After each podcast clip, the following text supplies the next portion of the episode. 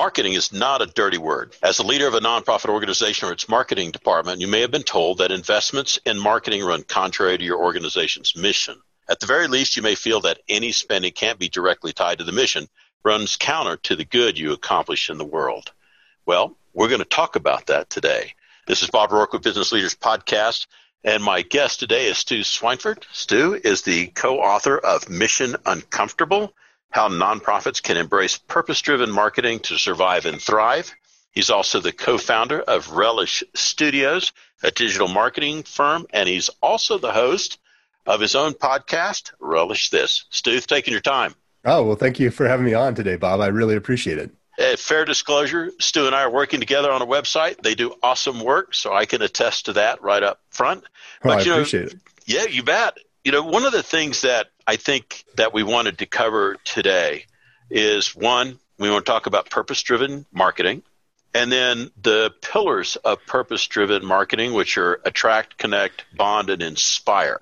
So, Stu, you know, maybe the first thing that we want to dig into is your thoughts on purpose driven marketing.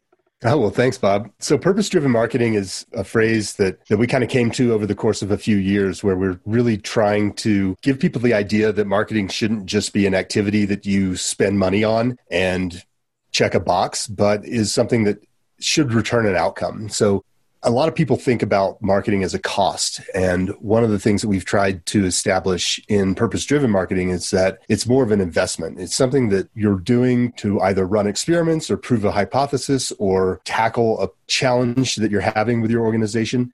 And um, there should be an outcome attached to that, and it should be a positive outcome. And that's what purpose driven marketing is all about. I think purpose driven marketing can actually be applied to both for profit and nonprofit businesses. It's really marketing that has a very specific goal in mind. And we try to create all of the mechanisms by which you can attain that goal. In the context of Mission Uncomfortable, the book that I wrote, you know, it, it's really geared toward those businesses in the nonprofit sector specifically, but the kind of the purpose driven sector additionally to try and help them fuel growth you know, fair disclosure too, I read your book. Thank you very much for providing the copy. And I think about, you know, in the nonprofit arena, for the folks that are in charge of marketing, trying to identify who their their avatar or who their ideal donor and or client might be. Mm-hmm. Yeah, we usually start these discussions with an exercise that we call the values, vision, and mission exercise. And it kind of takes some nonprofits a second to wrap their arms around it because they're entire MO is, is, around values, vision, and mission, but really making sure that that culture is, is intact and it's defined and everyone has a North Star so that we know kind of what direction that we're going. Then when we work for for-profit businesses, we do an exercise that we call find the money. And this can be something that a nonprofit can do as well. And essentially it's looking back at your prior performance if you have historical data to look at and finding out information about your volunteers, your donors, you know, who are these people that are kind of rising to the top that tend to produce the best outcomes for your organization? And how can you get in front of more of those? And then as you mentioned the persona exercise then kind of follows on the heels of that where after you've kind of established who these people are you can look for similarities and develop a persona develop an avatar for that kind of target audience that you're trying to reach, whether it's in the volunteer space or the donor space or the corporate donor space or you know a repeat donor kind of uh, engagement. Really trying to identify so that you understand when those people show up, you understand what they're looking for and what is motivating them that'll get them engaged with your organization. You know, it's one of the things that hadn't crossed my mind not that it should have, is I was thinking about, you know, mostly donors and projects. And what I was not really keyed on was the recognition of the contribution of the volunteer. Mm-hmm, absolutely. And, and, you know, you were talking about even, I think in the book you were talking about structuring, you know, this volunteer's been working on five separate projects in this one group. This volunteer did 10 projects. And so it's a mechanism to reward a continual effort, which I thought was really quite remarkable. Well, really, we talk about stakeholders, and those can be anyone who has some kind of attachment to or engagement with your organization. So that could be everybody from a beneficiary. So, for example, if your nonprofit helps the homeless, the homeless person or a houseless person, rather, is probably a better way to, to put that, has a touch point with your organization. And they may then, hopefully, through all of the activities that you're you're doing to help them out, they may become a volunteer. And at that point, you know, they have two touches with with your organization. From the volunteer standpoint, they may be able at some point to donate. They may become a repeat donor. They may become a board member at some point or may have the opportunity to rise up and bring a corporation that they're involved in in as a sponsor. So those stakeholders become really valuable and you can escalate and move people around that ecosystem with your organization to you know it, it's easier to sell to or to get somebody to, to take a second action than it is to get them to take a first action and so really being mindful and this was where the inspire phase kind of comes into play being very mindful of how to keep people engaged with your organization, even in off times, or even if you don't have any volunteer opportunities, how do you keep them engaged? How do you get them to spread the word? Just leveraging all of those assets to your advantage as a nonprofit. I oftentimes think in the nonprofit space versus the for profit space, it's really you know, both of them have mission statements, both of them have things they're trying to do. And at the end of the day, it's really a tax code differential. A lot of the business principles that apply to nonprofits apply to for profit. And I think that recognition has come a long ways. I tell you what, you know, we were talking about the pillars of purpose driven mm-hmm. marketing. And so we were talking about the avatar yep. in round terms. Yep. And let's talk about those, dig into the first activity, which would be the attract side of yeah. the pillar. Yeah. Yeah. So the attract phase is really when you, as an organization or a business like a nonprofit, is trying to gain someone's attention in some fashion so that they come to your website or reach out in some way to take an action. So during that attract phase, and that could be everything from earned media through public relations, it could be, you know, what you're doing on social media, it could be blog posts, for example, that you're putting out there that provide value and people are interested in that exchange. Essentially, all of those elements that draw people to your organization it could be a sign on the side of a truck if you're out in out and about giving food away or picking up you know donations for your organization but all of those places that you show up in that ecosystem where you have the ability to, to attract someone to your organization. That's essentially the attract phase. And it's, it's very similar to what you might be doing in the, in the for-profit space as well. You know, and I'm curious, you know, in thinking about the nonprofit sophistication, I'm sure it, it varies, you know, as far as, you know, SEO and paid traffic and so on. What's your experience and exposure to those types of techniques by nonprofits? Well, nonprofits actually have some additional resources that either many aren't aware of or they're they don't have the capacity to take advantage of. And one is is Google actually gives out grants to nonprofits, and it, you have to qualify for the grant, but the bar's pretty low on that. And essentially, Google gives you ten grand a month in Google AdWords spend to play with to drive traffic back to your property. So, you know, that's an example of one of those things that maybe nonprofits aren't taking advantage of. The other thing that we certainly see, and this comes into kind of this inbound methodology, if anyone out there's done some research on inbound, it's providing something of value to use as a value exchange. And so when we talk about value, this might be some sort of a checklist. If you're an organization that does a lot of work in the outdoor space, for example, it might be talking about, for example, like Leave No Trace. You know, they put out these little cards that you can clip to your backpack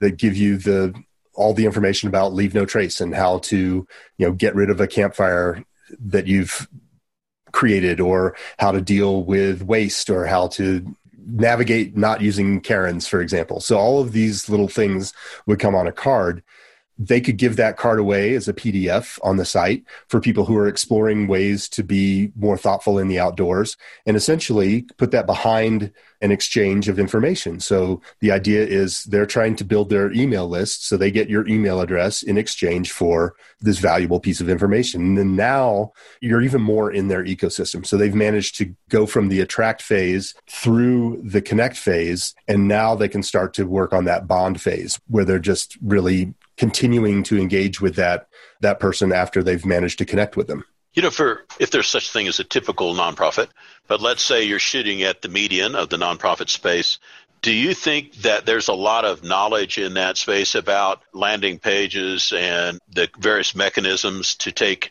and connect with these potential folks? Well, one of the things we see a lot is nonprofits have a limited budget, a limited staff, and you know and sometimes a little bit limited experience in the marketing piece and that's where we kind of try to position ourselves as somebody who can really help them out one of the larger things that we see happening is the reliance upon a single landing page.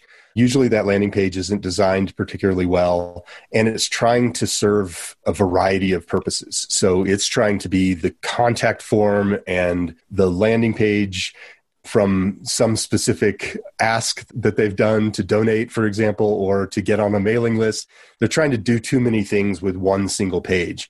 And so one of the things that we do recommend is tailoring those landing pages for specific asks and potentially specific audiences. So, going back to the Google Grants idea, if one were to take advantage of that program, one would hopefully not drive people just to the homepage, but to this landing page. And the ad that you ran would say something very specific. So, for example, you know, we're looking to to increase donations by, you know, to get let's say that you're a nonprofit and you're trying to get $100,000 in donations in order to buy a piece of equipment. So instead of just sending people to a generic landing page that says donate now, what you would ideally do is set up a second landing page that is speaking very specifically to that ask that you made in Google. So that landing page would talk about this piece of equipment. It would tell a story about how much good you're going to be able to do if once this piece of equipment is purchased and how many people you're going to be able to help through access to this piece of equipment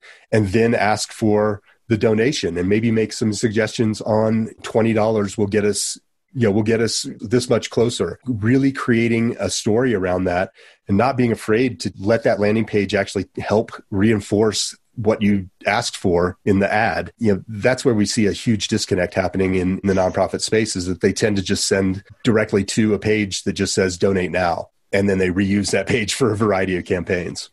You know, and, and not being in the, the marketing world like you are, I would imagine that there's a lot of prof- for-profit and nonprofits that try to use one landing page. Yeah, it's pretty common. There are a few fairly standard mistakes that get made on landing pages, and and the first is is asking before you have permission to ask. So the idea that was kind of hammered into everybody's head as a marketer back in the 80s and 90s was get to the sale, um, you know, mm-hmm. reduce the, the number of clicks, et cetera. And I think that, that those are all great pieces of advice if taken with a grain of salt. On a landing page, remembering that a, a nonprofit in particular has an uphill battle. So there's friction at every step.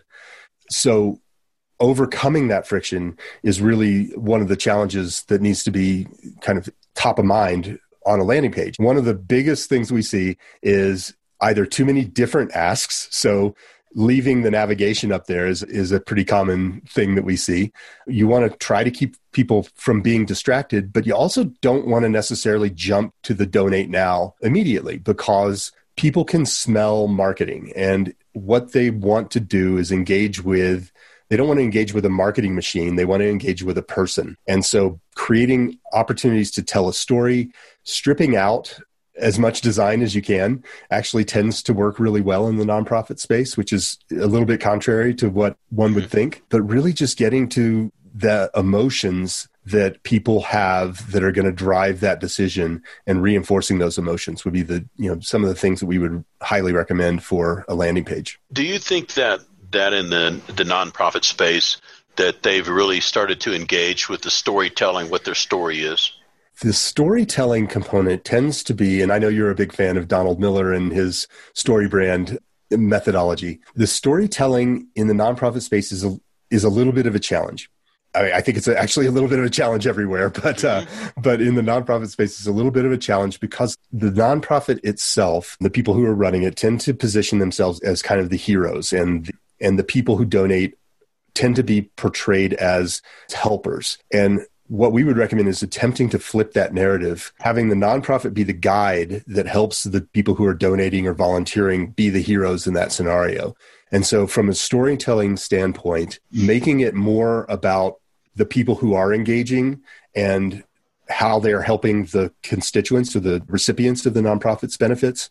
If you can weave that story, that you're going to see some great benefits to that from my observation, I think that's a pervasive problem where there's a confusion on who's the hero and who's the guide. Yeah. And, you know, I just think about I've got relatives that have volunteered on the Rocky Mountain Trail mm-hmm. for a very, very long time.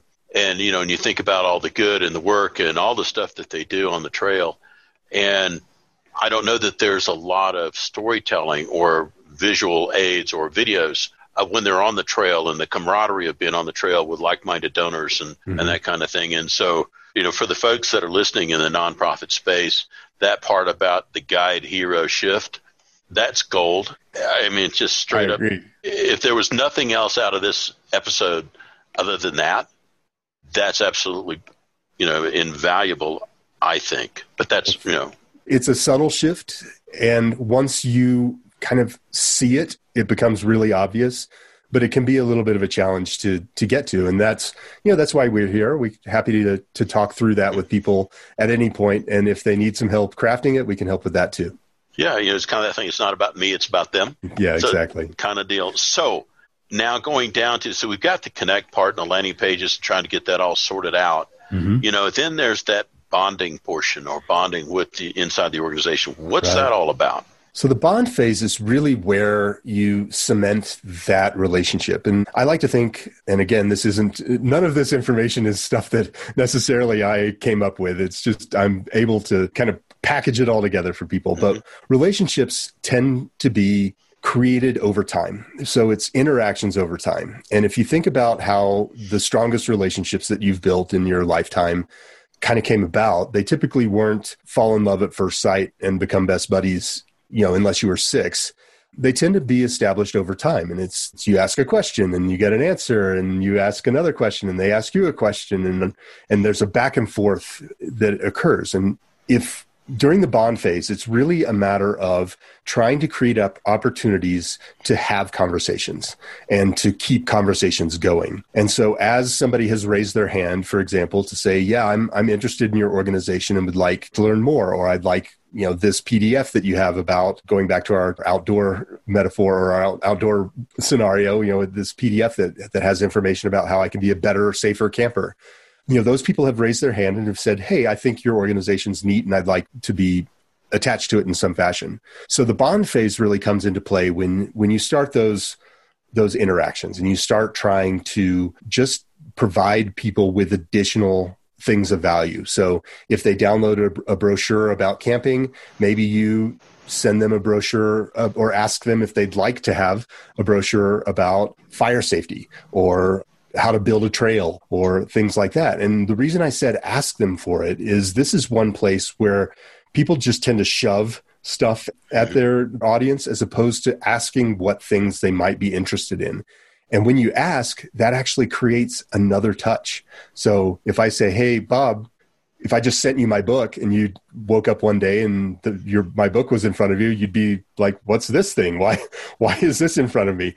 Versus if I said, "Hey, Bob, would you like a copy of my book?" and then I wait and you say, "Yeah, that sounds pretty pretty neat." So there are two interactions. So if you if you kind of take that relationships are interactions over time idea, you know, I just enabled a couple more in that journey you know, somewhere in conversation, there was a ratio that somebody says is you basically 80% educate and 20% ask is kind yeah. of what they said. And I don't know if that's a true number, but the short answer is more education, more providing than asking Absolutely. is what I've heard.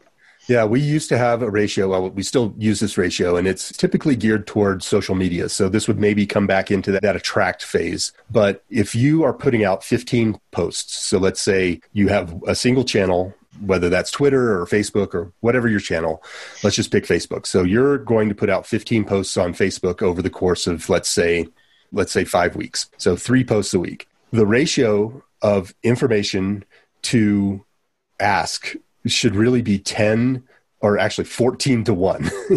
in that regard. Hmm. And 10 of those can be what we what are thought of as kind of maven informational items. So those can be, you know, some other blog post or some article that you read that you think your audience might be interested in. add a little bit of flavor to that to explain why you think that one's a neat article that they should spend their time reading. But it's not something that you had to create out of thin air, mm-hmm. right? So 10 of those could be that. Four of them could be things you did come come up with out of thin air. So those tend to be even more thought leadership pieces.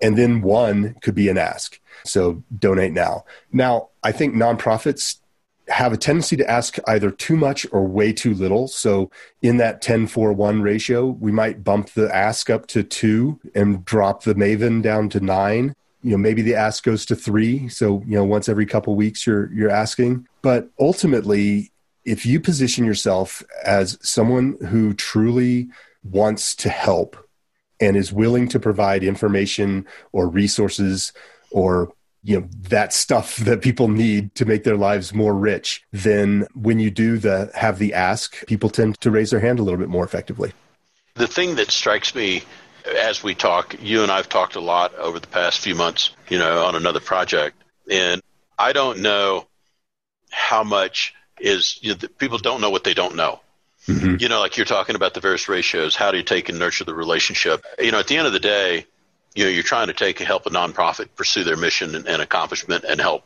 you know, one way or another.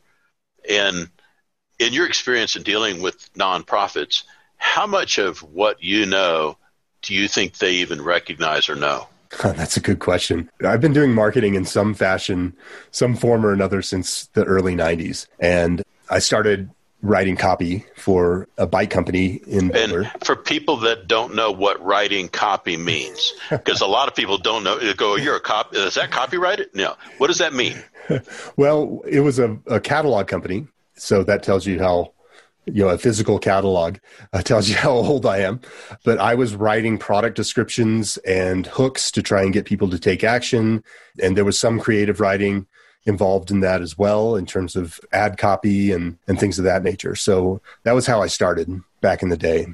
And so, yeah, over the course of the, of the last 30 or so years, you know, things have changed a lot. That's one of the reasons why I love marketing because it's so dynamic. You know, we didn't have social media 10 years ago, really, maybe 12 at this point, but this is a new thing. Cell phones are new. Delivering, at one point, I worked for a company where we were trying to figure out how to get photos onto cell phones. And, you know, this is back when, you know, that technology was called WAP and it was a big pain. It was really hard. You had to format a photo 19 different ways to get it to show up on all the different devices in the correct way. And then you had to have some kind of mechanism on the back end that was figuring out which one to send so that you didn't end up with something that was completely messed up by the time it got there. So you know that's one of the things that i love about marketing and it takes a lot of time to stay up on this stuff and i wouldn't expect someone who's out there trying to save the world or make it a better place or clean up the oceans or help the houseless or any of those things i wouldn't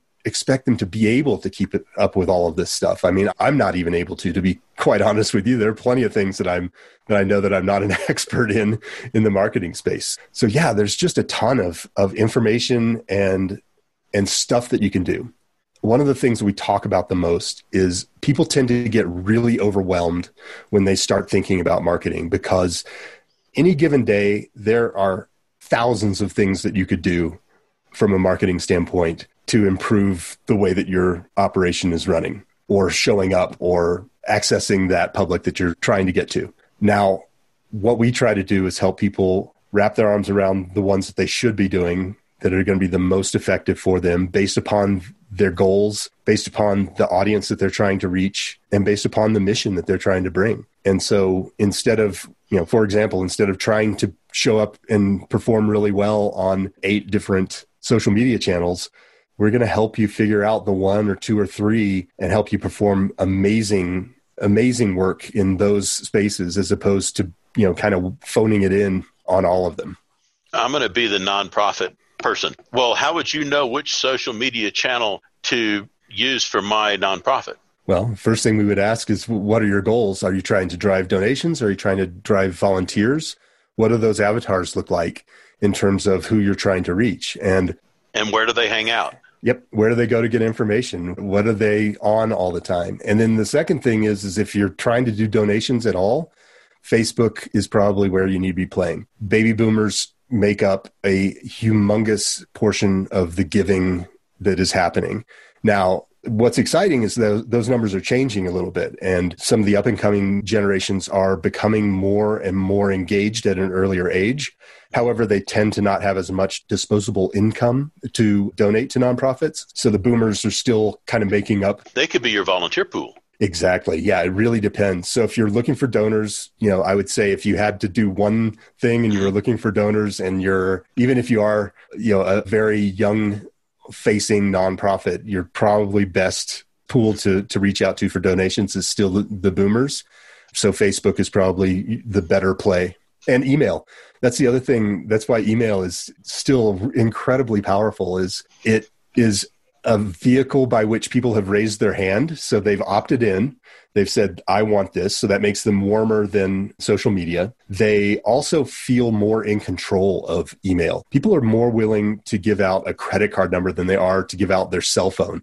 At one point, there was a big push to get cell phone numbers and start marketing to cell phones mm-hmm. via text and people are that's like the last currently the you know the last private device that we all have but email people tend to feel like they have control over it. You can opt out anytime. So if I send you too many things or if you get tired of looking at what I'm sending you, you can always just say, hey, take me off your list. So um, people feel more in control over it. And then if you look at that boomer population, you know, those people are still using email quite a lot to, to kind of as primary contact device. I think about that nonprofit that says we really do need to get busy with that. We have an old list of donors and a few email you know, addresses and so on. So if you were to come into that organization, how would you view that email list of past donors? I think lapsed donor emails are very valuable. Again, you spoke to this a little bit ago. It's way easier to get somebody to take a second action than it is to get them to take that mm. first action. And so a lapsed donor list implies that those people at some point were enthusiastic about your organization you have their email, so they were clearly enthusiastic enough to give you that valuable piece of information. Since they were donors, that then kind of raises that bar even a little bit higher or lowers that bar a little bit in terms of the effort required. So I would say, you know, we'd want to look at that list and not discount it, you know, really go back to it. And, you know, if you haven't hit it in a while, it's worth exploring how to craft an, a nice, we miss you kind of email. And with email, again, you know, I talked about this with landing pages a little bit, stripping out all of that marketing stuff, making it feel like it's a one to one kind of conversation. Again, you're building a relationship and maybe you're rebuilding a relationship, but ultimately, you know, going back to that pond and trying to fish a little bit, a little bit in that pond is a pretty valuable exercise. You know, I'm thinking about the audience in the nonprofit space. They're going like you mentioned overwhelm a little while ago, and they're going like, "Yep, I'm pretty much at overwhelm. And there was a book recently. The book was Who Not How by Dan Sullivan. Yeah. And he was talking about, you know, if you go like, well, I need to learn how to do Facebook and I need to learn how to email and learn how to copyright. No, you don't. What you need to do is you need to take and figure out what you're good at yep. and then make sure you take and run across somebody that's really good at what you're talking about that understands yep. the process and do that. And that's back to your investment. Yeah. Which I Not How is a great book. I read it earlier this year as soon as it came out and I was just it's funny because it's such a duh sort of uh, sort of yeah idea you know, like, but, but it's like oh I, yeah this is amazing and i heard of a, another exercise that you can do which is to sit down and write down all of the things that you either hate or you know that you're no good at and then create a job description for that list and see what happens. Because if you could tick off five things off that list with a single hire, that would be amazing, right? Or you can find VAs, virtual assistants, yeah. and that's really good. You know, it's like I quit doing brain surgery on the weekend, and there's an obvious reason. You know, nobody wants to be. Oh, that was my first time. You know, it's nobody wants to be that patient. So, you know, to the fourth side of the house on activity, on the inspiring, there's a number of targets, for lack of a better term, on who you want to inspire. Yeah. So in the Inspire phase, we really talk about leveraging those people who have engaged, they've taken that final step. So they've become a donor, they've become a volunteer. Maybe they're a beneficiary, but they are very attached to your organization. And what tends to happen, there's a really big human flaw where we get so excited about new things. We're just thrilled to death to add someone new to our list. You know, we're constantly checking how many followers we have and how many you know people are on our email list and and all of those things. And, and getting a new client or getting a new donor i mean that's exciting. And i get it. And that should be exciting. However it discounts the value of those people that are already in your system. And so by engaging in the inspire phase it's really trying to leverage the opportunities in those people that have already raised their hands that have, they've already said we love your organization. You know we're willing to give our hard-earned money or our time to this organization. And how do you take those people and keep them engaged and have them spread that word? And that's what the inspire phase is all about. It's just mobilizing that army for lack of a better word of people who are thrilled to death with your organization. And so giving them easy ways to engage and spread the word on social media. So leveraging their network to expand your reach, having them come out to an, a volunteer day. Maybe they're a donor and they've never volunteered. Who's better to ask about if you'd like to volunteer than someone who's given you money and vice versa. If they're a volunteer, you know, who's better to ask for a little donation than somebody who's given you their time. Give them ways to help you build your organization. And again, think of these things as relationships. Ask them questions. What was the best email that we sent last month? you know, and give them a list of the emails that you sent them. You know, what was the most interesting part of volunteering with us when you came out two weeks ago. Do you know anyone who might be interested in volunteering and would you be willing to share this blog post with them? You know, just leverage every opportunity to take that group that's engaged with your organization and, and let them help you. I think about the building community aspect. Mm-hmm. Of the people that are, you know, if they're volunteering and donating and serving, you know, the nonprofit that you're talking about, and like minded individuals might find community and getting together. And, you know, and they could have somebody says, you know, you need to come see what they're doing. And, you know, and then look around and go, there's all your volunteers and everybody here. And says, look at the work we're getting accomplished. And certainly given the COVID time, there's a challenge with community right now.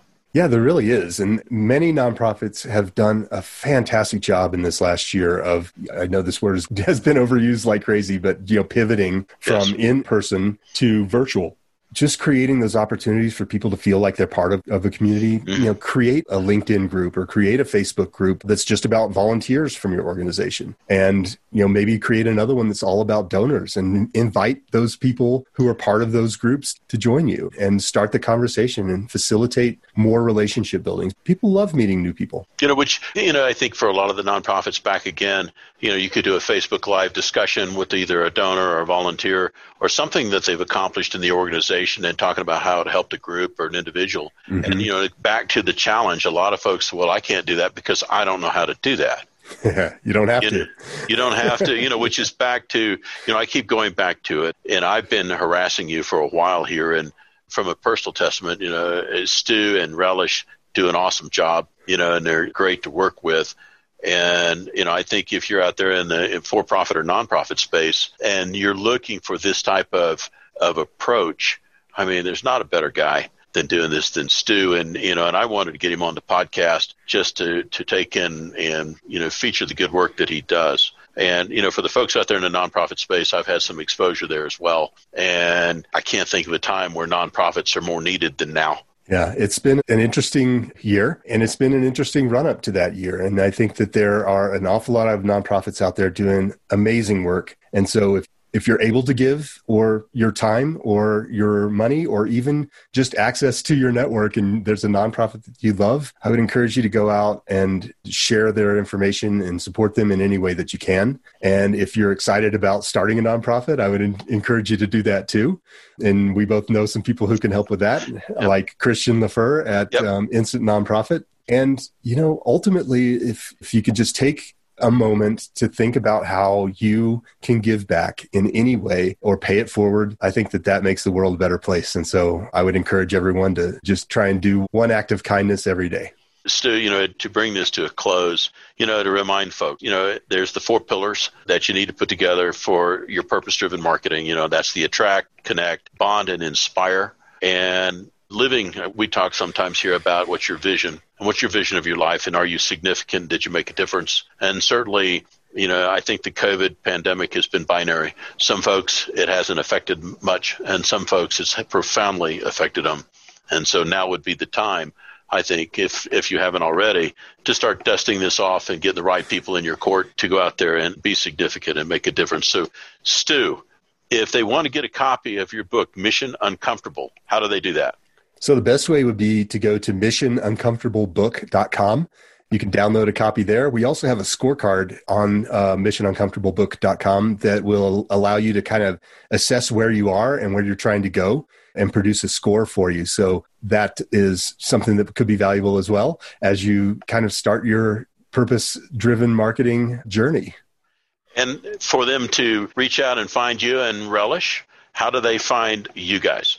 Well, I can be found uh, well, Relish Studio is at relishstudio.com. I can also be found on LinkedIn. It's just by my name, Stu Swineford or Stuart Swineford, I think maybe. S T U A R T S W I N E F O R D. And I'm always on LinkedIn trying to meet new people and make new connections. So reach out there or shoot me an email at stu, S T U, at relishstudio.com. Stu, I can't tell you how much I appreciate you taking time and you know going out there and doing good work in the nonprofit space and in my case in the for-profit space. So thank you so much for your time today. Oh, it's my pleasure. Oh, I forgot to plug the podcast. You could also find me at Relish This if you uh, look for that on podcasts. Super. I forgot. I apologize. it's my fault. All right, Stu. Thank you so much for your time. Thank you, Bob. Take it easy. You betcha. Bye.